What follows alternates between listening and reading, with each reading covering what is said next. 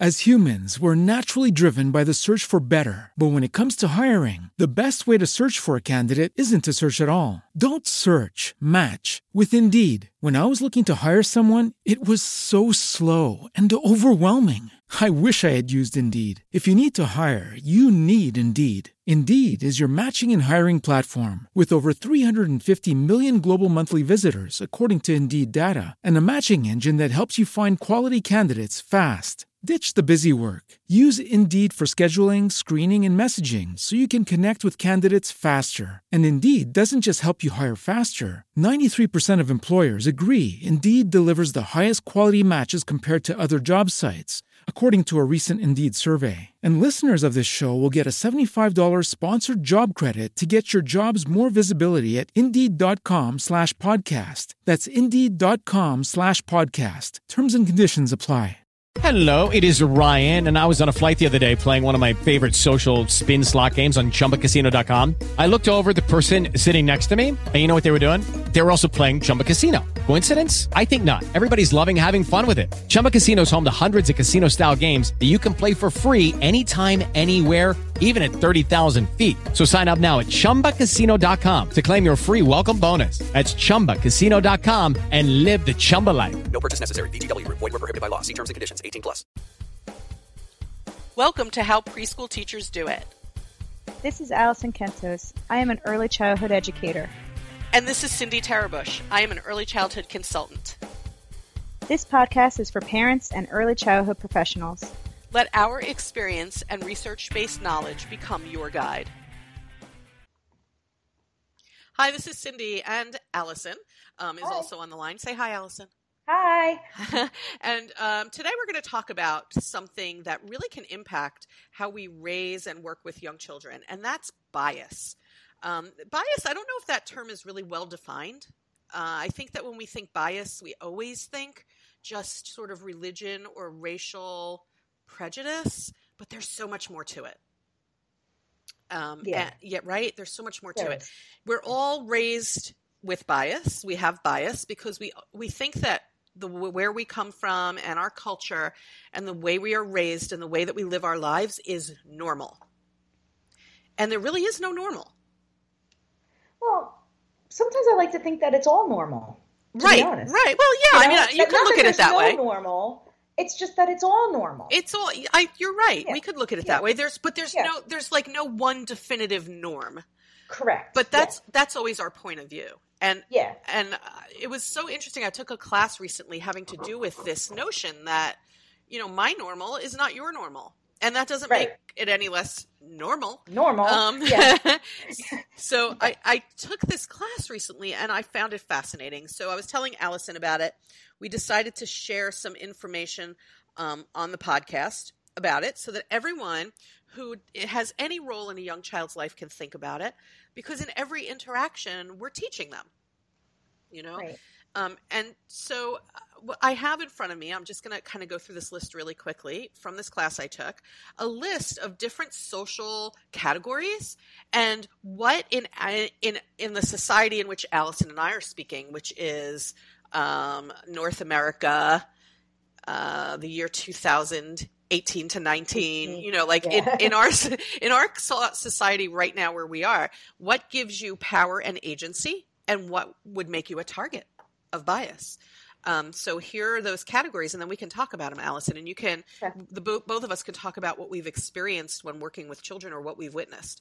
So age-wise, um, Allison, I have good news, news for you and me. Um, we have are considered people with agency or power. If you are an Oh, adult, nice. right? If you are an Yeah. adult between the ages of 18 to 64, Oh, um, you have you're you are in a position of power. However, if you are a child, an adolescent, or someone over the age of 64, I have bad news.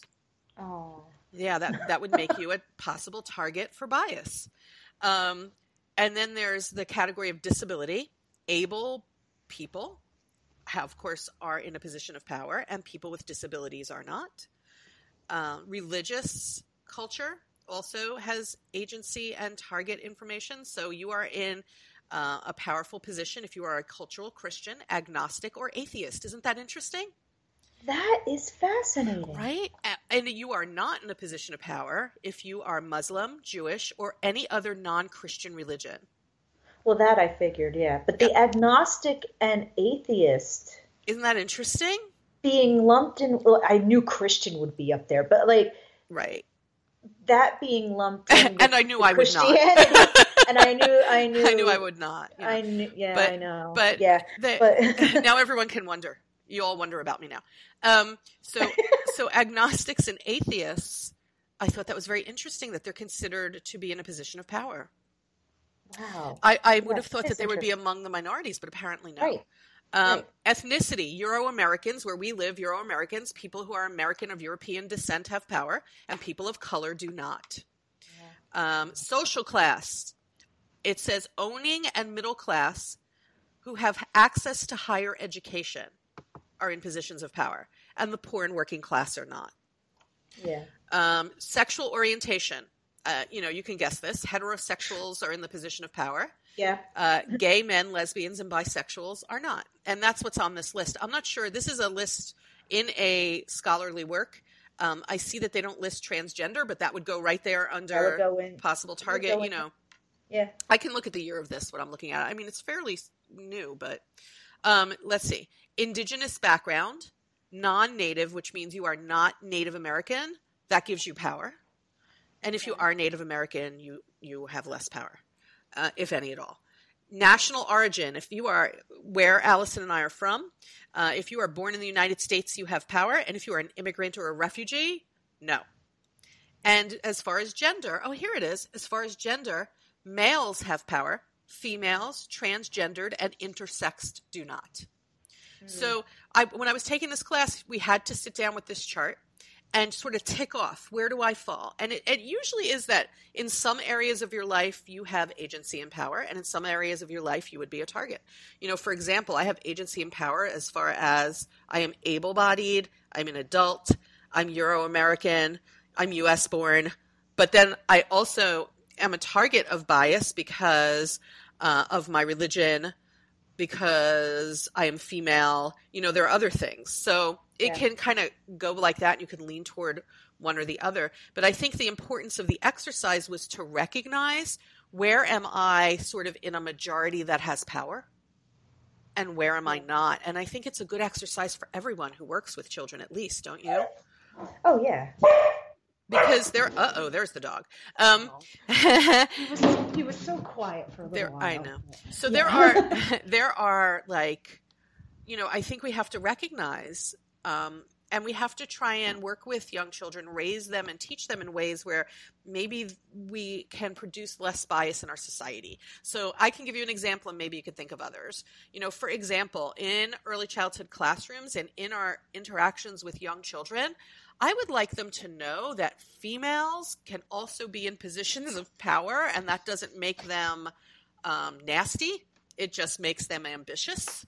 And I would like them to see pictures of women in non traditional roles for women, such as, I don't know, like what? Like construction, firefighting, Firefighters. right? yeah. Police officer.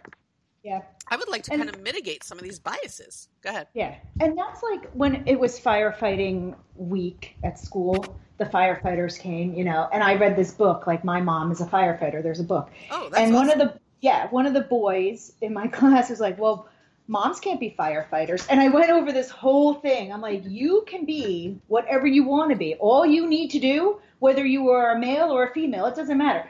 You can be whatever you want to be. All all you need to do is go to a special school to be that somebody. So if you are a mom or a female and, or a girl or whoever, and you want to be a firefighter, all you have to do is go to firefighting school learn how to be a firefighter and you could be a firefighter. If you want to be a nurse and you are a male or a boy or a dad and you want to be a nurse, you just have to go to school and learn how to do that. All it takes is going to school and learning. And then they finally kind of like, oh, that's all it takes? I'm like, yeah. You know, because They don't all know. They They don't, don't know. And if because they're all they've ever seen is male firefighters. And you like know? right, if they're raised in an area where all they see is male, or or Mm-hmm. they somehow got a message from somebody from something that they said or or whatever that this is a man's job, then we have to kind of combat that notion by showing them evidence of the other. And then there are kids who are raised with such little bias. And, and I find teachers sometimes cringe. I'm going to give you an example. And it isn't about this teacher specifically. I just want to tell you what a child said in response to a question and that I can imagine some adults cringing at what this child said, unfortunately. So um, the, the class was asked what they know about families. A great exercise with young children when you're teaching young children, like during circle time, um, is to sit them down and ask what they know about a topic that you're going to talk about. Because if they already know it, you don't need to hammer away at it. You have to Yeah. teach them things they don't know. So there was this one class where the teacher said, What do you know about families? And here was a quote from a child. She wrote down everything they said. Here was a quote. It says, If a boy and a boy marry each other, or a girl and a girl marry each other, that's okay. It's whoever you like. And that came from a four year old. Yeah. Which means this child has been exposed to lack of bias Right. having to do with the LGBT community. And that's something that we should applaud and support, in my opinion. Um, not everyone would agree with that. And that has to do with both my biases toward like like you can have biases toward something. I have biases toward um, complete and total acceptance, and other people don't right. You know and I- just think we need to kind of recognize this children especially today are going to walk into classrooms with i think this large variety of what they consider normal don't you think Yeah. And I think it's expanding. Like the school that I just came from, the one that I just left a couple years ago, there were a lot of families that had two dads, two moms, Mhm. mixed families. So like when we would teach about families, the children knew like yeah it's okay to have two dads because you know so and so over here has two dads. It's okay to have two moms and a dad because you know this girl over here has two moms and a dad. Like it was just like you know and so it was more accepted at that school because they're like yeah that's that's what she has so that's normal. And i think the more that these children are exposed to that and they're going to be more exposed to it more than we were when we were kids for sure. you know, for sure. It's going to be more accepted, I think, because like it's hard for I think people our age sometimes to accept it because we weren't exposed to that when we were kids at all. That was not so so i guess that the question happening, but it is now. It is now, know? and and it's Yeah. fine. And and uh, but I think the question is whatever it is, whether it's you know sexuality or it's race or it's religion or Right. ageism. You know, ageism Yes. is another thing. It's another Uh, thing. It's another thing. You know, like Yeah. I object to the notion that older people have no value in our society. Like especially Oh, I as I get older. lot of value. Yeah. especially as I get older, I'm getting a little sensitive about that. Um, Yeah. But but I think you know all these things, the ageism, everything. I think the question for those of us who interact with young children is, what should our approach be? Because we all have bias. Yeah, it's hard because like I know you have everybody has bias, but it's almost like you need to while you're even if you don't believe in same-sex marriage or whatever it is that we're talking about that day, you need to present it to the kids like it's okay because and that's really hard.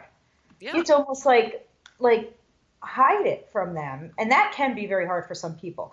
You know, I I'm pretty open to like anything and everything i but like some people aren't and that's so it's hard for them to be like yeah it's okay to have two dads you know But you know what? It isn't only that. Like I, I was talking to somebody recently who assumed that a child of a minority background was one of the children whose parents had to pay for childcare with a subsidy.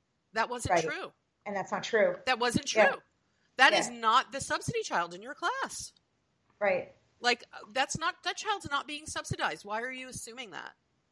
right I think that we need to start to do with professionals um, a lot of self reflection, and I think we need to be offering professional development courses more than we do about their biases. It's something I really want to get into. biases, yeah. something I really Yeah. want to get into more, having taken this graduate coursework because it's fantastic. To even just sit and think about what are your biases? Where do you fall in these categories? And I think that it's something that anyone who's listening to this podcast should start to look into Yeah. There's this really great website. I think it's through Harvard. Oh, I wish I pulled it up before we started recording. But it's like you go on and they show you pictures and ask you questions. And real quick, you have to click on the Oh. picture that, that you think Yeah. applies, and it shows you where your biases are.